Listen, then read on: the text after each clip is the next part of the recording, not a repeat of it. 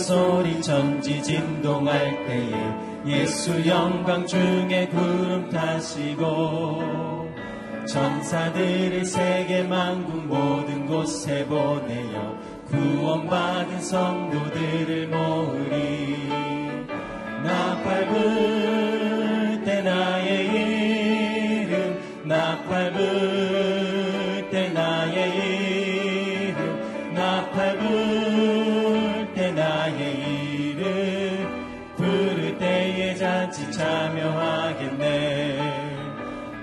속에 잠자는 자 그때 다시 일어나 영화로운 부활 승리 얻으리. 주가 택한 모든 성도 구름 타고 올라가 공중에서 주의 얼굴 배우리. 하매 나팔 불 때 나의 이름 나팔 불 때 나의 이름 나팔 불때 나의 이름 부를 때에 잔치 참여하겠네.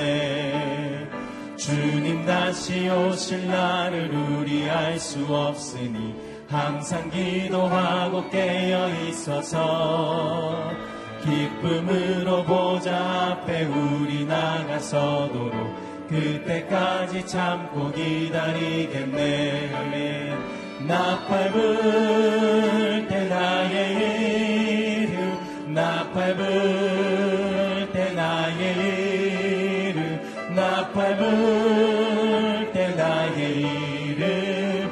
부를 때에 잔치 참여와 나팔 불 때 나의 이름 나팔 불 때 나의 이름 나팔 불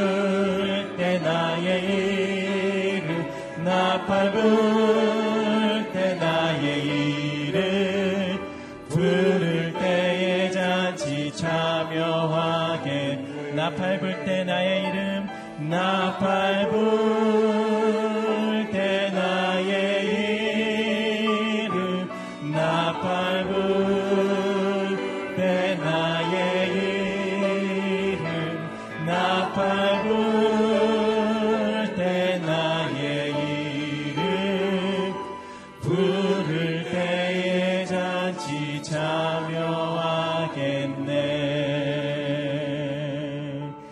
두 손 들고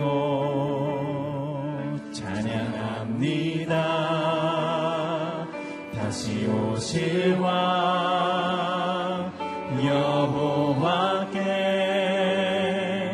오직 주만이 나를 다스리네. 아멘. 두 손 들고 주님을 찬양합니다 두 손 들고 찬양합니다. 다시 오실 왕 여호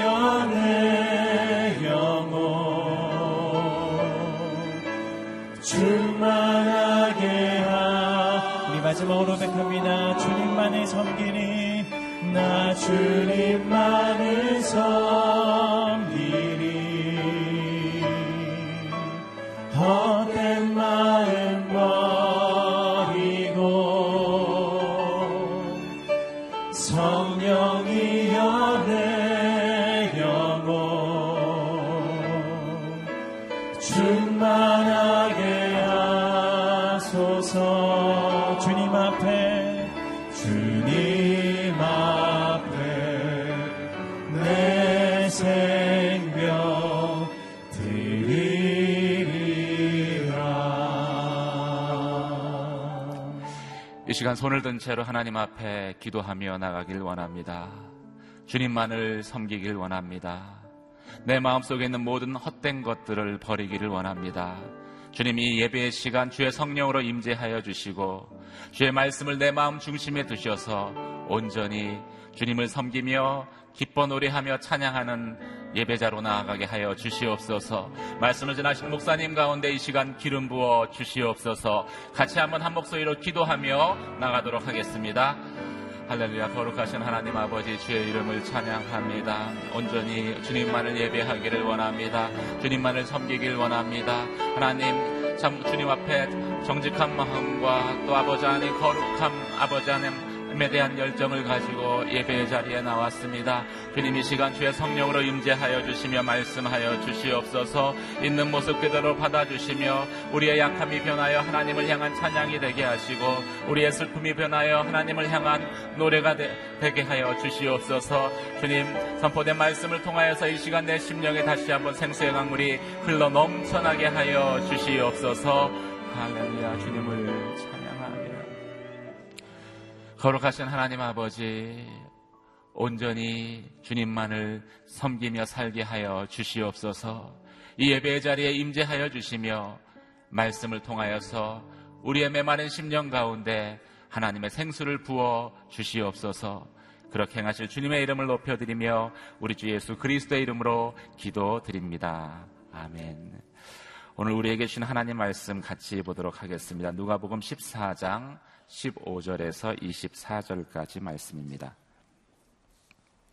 누가복음 14장 15절에서 24절까지 말씀을 저와 여러분이 한 절씩 교도하시겠습니다.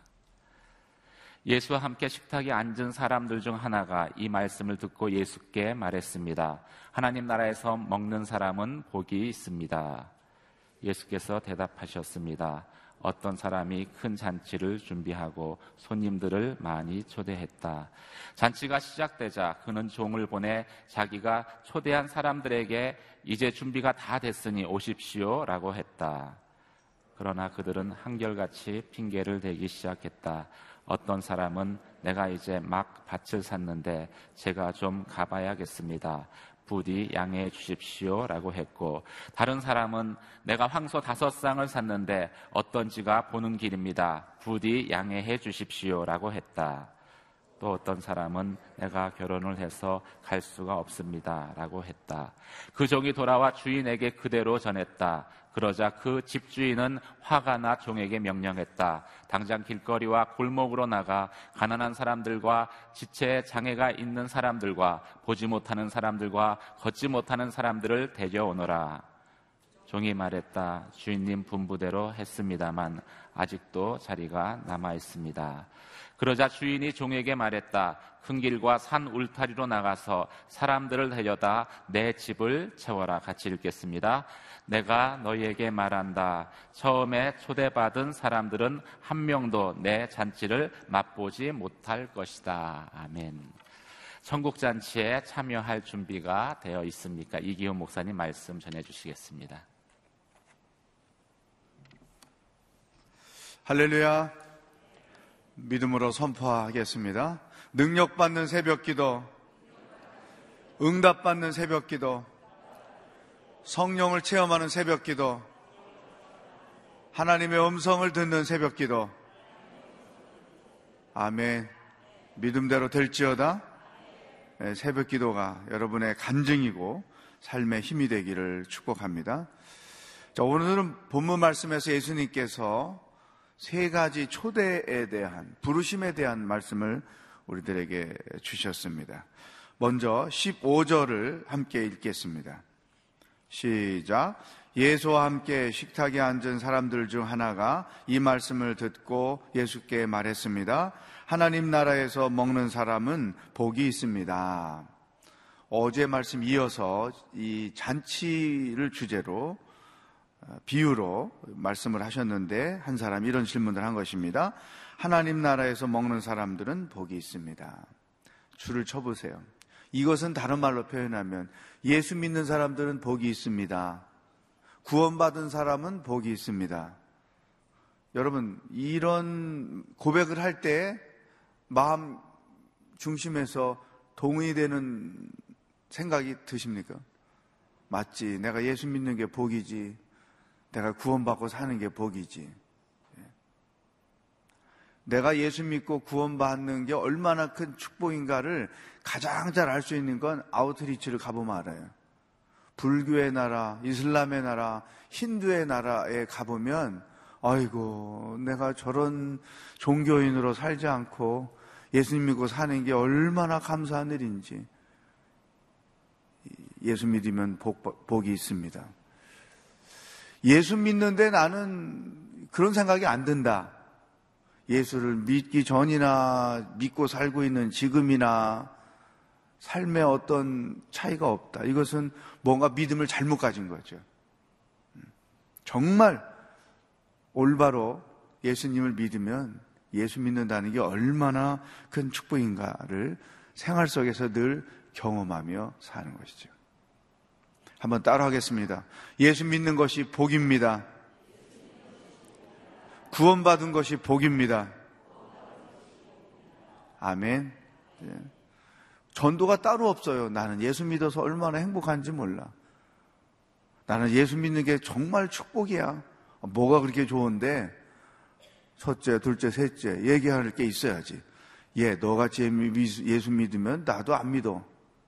뭐 이렇게 되면 어떻게 돼요? 이거는 잘못 믿는 거죠. 하나님 나라에서 먹는 사람은 복이 있습니다. 자, 그런, 그러니까 예수님께서 이런 비유로 말씀을 하셨어요. 이거는 유대인과 이방인의 관계. 어제도 그 말씀을 하셨는데 오늘도 유대인과 이방인을 비유로 해서 예수님께서 말씀하신 거예요. 16절 보겠습니다. 시작. 예수께서 대답하셨습니다. 어떤 사람이 큰 잔치를 준비하고 손님들을 많이 초대했습니다. 여기서 잔치를 베풀고 초대한 손님은 유대인들이에요. 그들을 초대했어요. 그랬더니 핑계를 대기 시작합니다. 밭을 사서 그 밭을 돌아봐야 됩니다. 소를 사서 소를 돌아봐야 됩니다. 내가 장가를 가야 돼서 죄송합니다. 라고 다 거절을 한 거죠. 오늘 우리에게 주시는 첫 번째 초대죠. 구원으로의 초대입니다. 구원으로의 초대. 구원으로의 부르심. 그런데 이 죄인들은 누구보다도 제일 먼저 초대 손님으로 부름을 받았어요. 그런데 그들이 핑계를 대면서 다 거부했던 것이죠. 그래서 예수님께서 24절에서 이런 결론을 내렸어요. 시작. 내가 너에게 말한다. 처음에 초대받은 사람들은 한 명도 내 잔치를 맛보지 못할 것이다. 유태인들이 구원으로의 초대를 거절함으로써 잔치 자리, 구원의 자리에 들지 못할 것이다. 그러니까 이제 주인이 화가 나서 종에게 두 번째 초대 손님들을 명단을 주고 초대해 오라고 당부를 합니다. 21절. 시작. 그 종이 돌아와 주인에게 그대로 전했다. 그러자 그 집주인은 화가 나 종에게 명령했다. 당장 길거리와 골목으로 나가 가난한 사람들과 지체 장애가 있는 사람들과 보지 못하는 사람들과 걷지 못하는 사람들을 데려오너라. 이방인을 이렇게 설명하는 것입니다. 구원이 거절됨으로 동서남북에서 사람들이 올 것이다. 어제 말씀하셨잖아요. 그러니까 하나님의 큰 구원 프로젝트죠. 그 창세기 1장부터 아브라함이 등장하는 12장까지 내용을 보면 하나님 인간들을 창조하셨고 자유의지를 주셔서 우리들 스스로 하나님을 하나님으로 예배하고 하나님을 경배하기를 원하셨는데 인간들이 죄가 들어오고 하나님을 하나님으로 믿기를 거부하고 끝없이 타락해 가니까 하나님께서 그들을 물로 홍수로 심판하셔서 노아의 가족을 통해서 새 창조를 하기를 원하셨던 거죠. 그런데 여전히 인간들이 바벨탑을 쌓고 하나님을 하나님으로 믿기를 거부하고 도전을 하니까 안 되겠다. 한 민족을 만들고 그 민족을 통해서 먼저 그 민족을 구원하고 그 민족을 통해서 나머지 모든 민족들을 구원해야 되겠다. 이게 하나님의 구원 프로젝트예요. 그래서 아브라함을 택해서 이스라엘 민족을 만드신 거죠. 그런데 이 먼저 택함 받은 그들이 예수님을 거부하는 거죠. 예수님을 메시아로 믿지 않는 거예요. 그래서 할 수 없이 그 복음이 이방인인 우리들에게 온 거예요. 로마서 9장, 10장, 11장이 이 메시지를 전하고 있어요. 그래서 우리가 이방인들이 예수님 믿고 구원받는 것을 유태인들이 시기가 나서 결국은 우리가 믿는 예수 그리스도, 자기들이 거부했던 십자가에 못 박아 죽게 했던 예수 그리스도를 그들도 믿음으로 구원에 이를 때 세상의 마지막 때가 오게 된다는 것이죠. 이 엄청난 메시지를 예수님께서 지금 비유로 설명을 하신 거죠. 자, 이게 본문의 핵심 내용인데, 그러면 여기에서 우리에게 주시는 세 가지 초대, 그 첫 번째가 바로 구원으로의 초대, 구원으로의 부르심. 여러분, 예수님 믿기로 믿을 수 있는 환경의 초대가 되었음에도 불구하고 아직도 예수님을 구원주로, 구세주로 영접하지 않고 있는 사람들이 많이 있어요. 가깝게는 가족들, 배우자 중에, 자녀들 중에, 또 친척들 중에, 이런 구원으로의 초대에 거부가 돼서 마지막 24절까지 가면 안 되는 거지. 죽기 전에 반드시 그 초대에 응답하고 예수님 믿고 천국을 갈 수 있도록. 그래서 우리가 이 구원을 위한 중보 기도가 절대로 필요하다. 이 구원으로 이 초대에 응한 사람들은 두 가지 특성을 갖고 있죠. 믿음, 믿음. 믿음. 또 한 가지가 은혜입니다. 은혜. 이 구원받음이 은혜인 줄 아는 사람들, 그래서 믿음으로 구원을 얻은 사람들은 평생 하나님의 은혜에 사로잡혀서 살아요. 제가 좋아하는 표현 중에 하나가 뭐냐면 하나님의 은혜 아래에 머무는 삶. 모든 삶의 구석구석이 하나님의 은혜로 보여지는 거죠. 별게 다 은혜가 되는 거죠. 이런 사람이 건강한 크리스찬이에요. 우리 안에 은혜가 메말라지면 그때부터 신앙인들은 병들게 돼 있어요. 사람이 몸에서 열이 나면 몸의 어, 어느 구석에 염증이 있다는 얘기고 그 염증이 오래 가면 그게 큰 병이 되잖아요. 그래서 우리가 감기인 줄 알고 처음에 감기약만 계속 먹는데 한 달, 두 달, 세 달 감기가 안 나? 이거 뭐지? 하고 나중에 보니까 다른 큰 증세가 있어서 그걸 감기로 착각하는 거죠. 우리 크리스천들에게 이 은혜가 메마르면 이 구원의 은혜가 가장 신앙과 삶의 기본인데 그 은혜가 메말라지면 영적으로 병들어 이제. 제일 먼저 나타나는 증세가 뭐냐면 감사가 없어지는 거죠. 감사할 게 별로 없는 거예요. 감사할 게 별로 없으니까 그 다음에 불평거리가 많아지는 거예요. 불평거리가 많아지니까 그 다음에 사람이 점점점 교만해지기 시작하는 거죠. 이게 감기하면 뭐 열나고 콧물 나고 재채기 하고 기침 나고 편도가 붓고 뭐 이런 여러 가지 증세가 있잖아요. 감기 속에 마찬가지로 이 구원의 은혜를 망각하면 그 증세로서 이런 것들이 막 나타나게 되는 것이죠. 오늘 우리에게 주시는 두 번째 말씀이에요. 첫 번째는 예수 믿어서 나는 복이 있습니다. 그 고백이죠. 두 번째 나는 이 구원의 은혜가 늘 살아있고 그 은혜에 사로잡혀 나는 하루하루를 살고 있는가. 여러분 이 은혜에 내가 사로잡혀 있잖아요. 그러면 예배 때마다 늘 그 찬송과 기도와 말씀의 은혜가 있게 되고 교회를 섬기는 일이 늘 기쁨으로 하게 돼요. 주님을 위하여 일하는 것이 억지로 되지 않아요. 기쁘며 감사하면서 하게 되죠.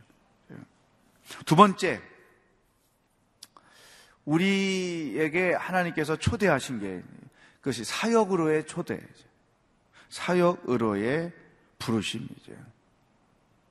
하나님이 우리를 예수님 믿고 구원 얻게 한 것은 우리를 예배하게 하기 위해서요. 두 번째가 하나님의 일을 하게 하기 위해서요.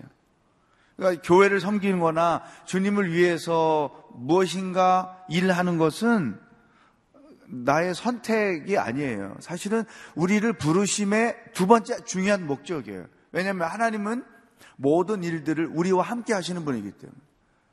하나님 어떤 계획을 세우셨죠? 그 세운 계획을 우리를 무시하고 당신이 직접 하시는 분이 아닌 거예요. 모든 일들을 하나님은 우리와 함께, 사람을 통해서, 하나님이 택하신 사람을 통해서 일하시는 분이에요. 그러니까 처음에는 예수님이 믿고 구원 얻고 예배자로 다니지만 두 번째는 그 은혜에 보답하기 위해서 뭔가 내가 주님을 위해서 일을 하고자 하는 거죠. 그 일을 섬김으로 하나님이 계획하신 일을 이루어 가시는 거죠. 우리는 하나님의 파트너고 하나님의 동역자고 하나님은 우리를 필요로 하세요. 한번 따라하겠습니다. 나는 하나님의 일을 위해 초대되었습니다. 그러니까 예수 믿고 구원받고 그 단지에만 머무르면 그것은 아직도 초보자인 것이죠.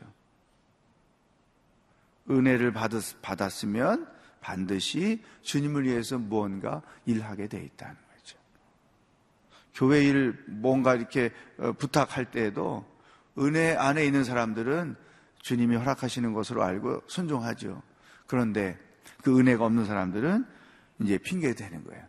바빠서 못하겠어요. 뭐를 해서 못하겠어요. 이래서 못하고 저래서 못하고. 이런 사람은 나중에 이제 시간이 너무 많아서 못하겠어요. 여기까지 가는 거죠. 어? 시간이 없어서 못하고 많아서 못하고. 이 부르심, 사역으로의 부르심, 이것에 응답하고 순종하는 자들이 인생을 은혜롭게, 멋있게, 가치 있게 사는 거예요.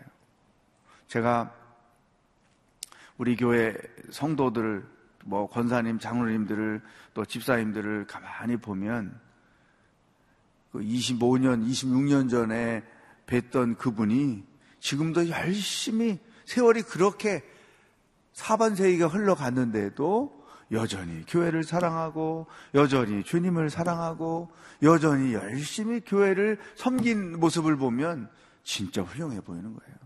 존경스러운 거예요. 어떻게 20 몇 년 동안 태도가 변함없이 저렇게 섬기고 살을까? 이 사역으로의 부르심에 충성스럽게 순종하면서 살고 있는 거죠.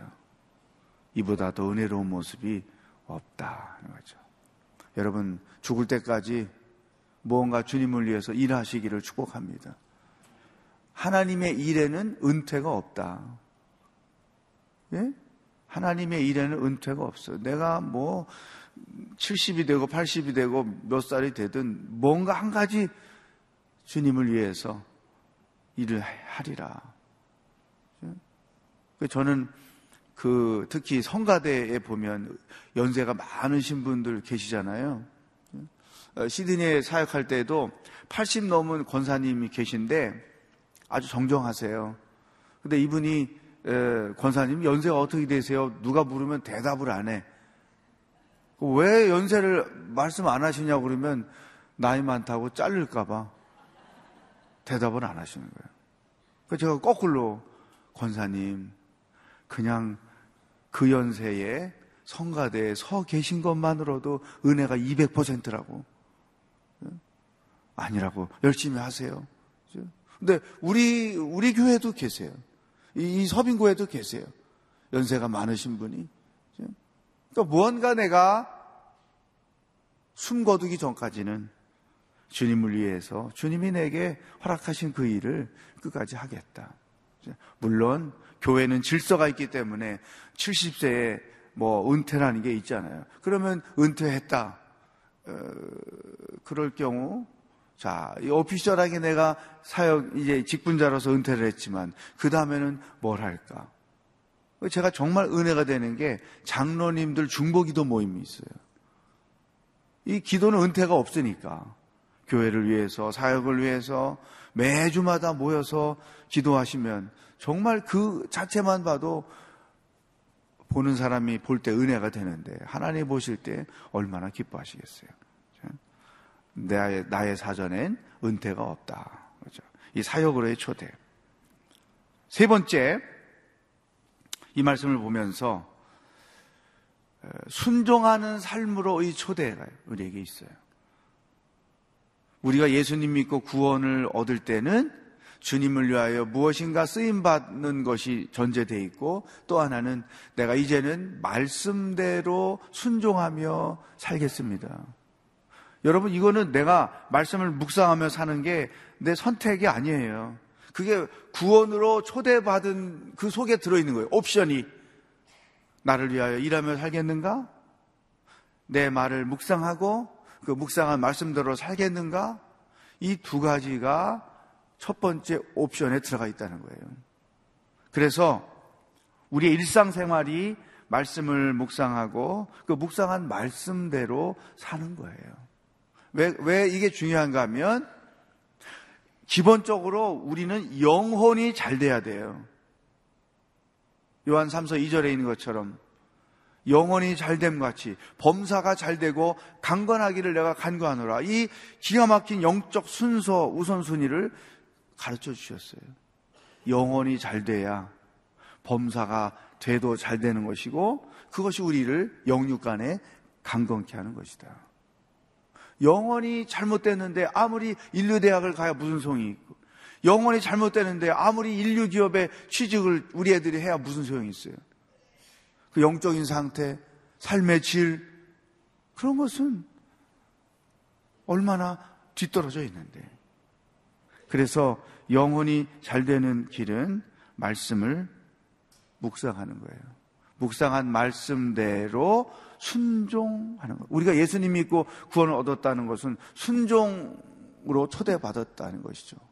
그래서 여러분들이 사역을 미루고 있는 것 있다면 기쁨으로 순종하며 그 초대에 응하셔야 되고 말씀대로 순종하기를 아직도 미루고 있는 것이 있다면 그 말씀대로 순종해야 돼요. 그게 부르심이에요. 그런 자들에게 이런 고백할 수 있는 거예요. 예수 믿으니까 나는 복 받습니다. 말씀을 묵상하며 사니까 나는 복이 있습니다. 이것이 여러분의 인생이 오늘 하루의 삶이 되기를 주의 이름으로 축복합니다. 오늘 두 가지 제목을 가지고 기도하기를 원해요. 말씀 기도죠. 하나님, 내가 주님 섬기는 일을 기쁨으로 잘 감당하겠습니다. 말씀을 묵상하고 묵상한 말씀대로 순종하며 살겠습니다. 결단의 기도를 하시고 두 번째, 하나님, 우리나라를 살려 주십시오. 또 오늘 이제 선고가 일어나는데 하나님의 의가 살아나게 하시고 질서가 회복되게 하시고 이 나라가 하나님의 뜻을 이루는 나라가 될 수 있도록 이 나라를 지켜 주십시오. 다 같이 기도하겠습니다.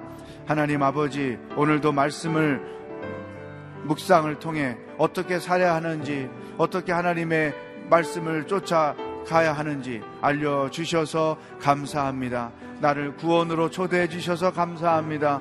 사역으로 초대해 주셔서 감사합니다. 순종하는 삶으로 초대해 주셔서 감사합니다. 아직도 미루고 있는 주님의 초대가 있다면 기쁨으로 생각을 바꾸고 주님의 일에 동참하여 주님의 일을 이루어 나가는 하나님의 사람들이 되게 해주시고 아직도 순종할 것을 미루고 있는 것이 있다면 기쁨으로 말씀대로 순종하여 하나님의 뜻을 이루어 나가는 거룩한 백성이 되게 하시고 이렇게 주님의 초대 응함으로 말미암아 예수 믿는 것이 큰 축복이 되게 하여 주시옵소서. 하나님 이 나라의 민족을 살려 주십시오. 하나님의 의가 회복되기를 원합니다. 하나님의 공의가 살아있는 나라가 되기를 원합니다. 하나님의 질서가 회복되는 나라가 되기를 원합니다. 더 이상 사탄에 의하여 혼란에 빠지지 아니하게 하시고 하나님의 의가 바로 세워지는 나라가 되도록 축복하여 주시옵소서. 할렐루야. 하나님 오늘 하루를 어떻게 살아야 하는지 가르쳐 주셔서 감사합니다.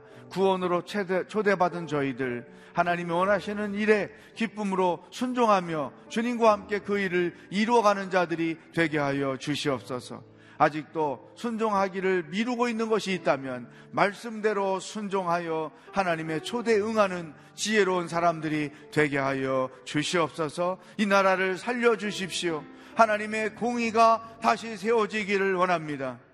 하나님의 질서가 세워지기를 원합니다. 더 이상 혼란으로 빠져가지 아니하게 하시고 하나님의 은혜가 덧입어지는 나라가 되도록 축복하여 주시옵소서. 예수 그리스도의 은혜와 하나님 아버지의 사랑과 성령의 교통하심이 부름받은 세 가지 그 초대 순종하여 하나님의 뜻을 이루며 나가기를 결단하는 모든 기도하는 사람들 머리 위에 복음을 들고 수고하시는 선교사님들과 하나님의 공의를 기다리는 이 나라 이 민족 위에 영원히 함께 하시길 축원하옵나이다. 아멘.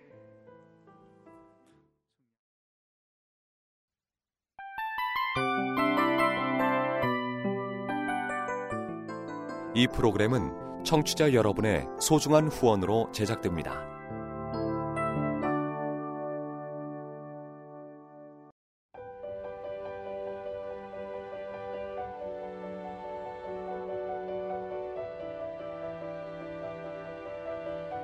세상에는 수많은 교회들이 있지만 더 깊이 있는 말씀 강해를 찾기 위해 크기로만 교회를 선정하지 않습니다. 보다 좋은 영적 콘텐츠를 더 많이 나누기 위해 방송비를 받지 않습니다. 1년 365일 복음만 전하고 싶어서 우리는 광고를 하지 않습니다. 온누리의 복음을 땅끝까지 CGN TV와 함께 땅끝 성교사가 되주세요.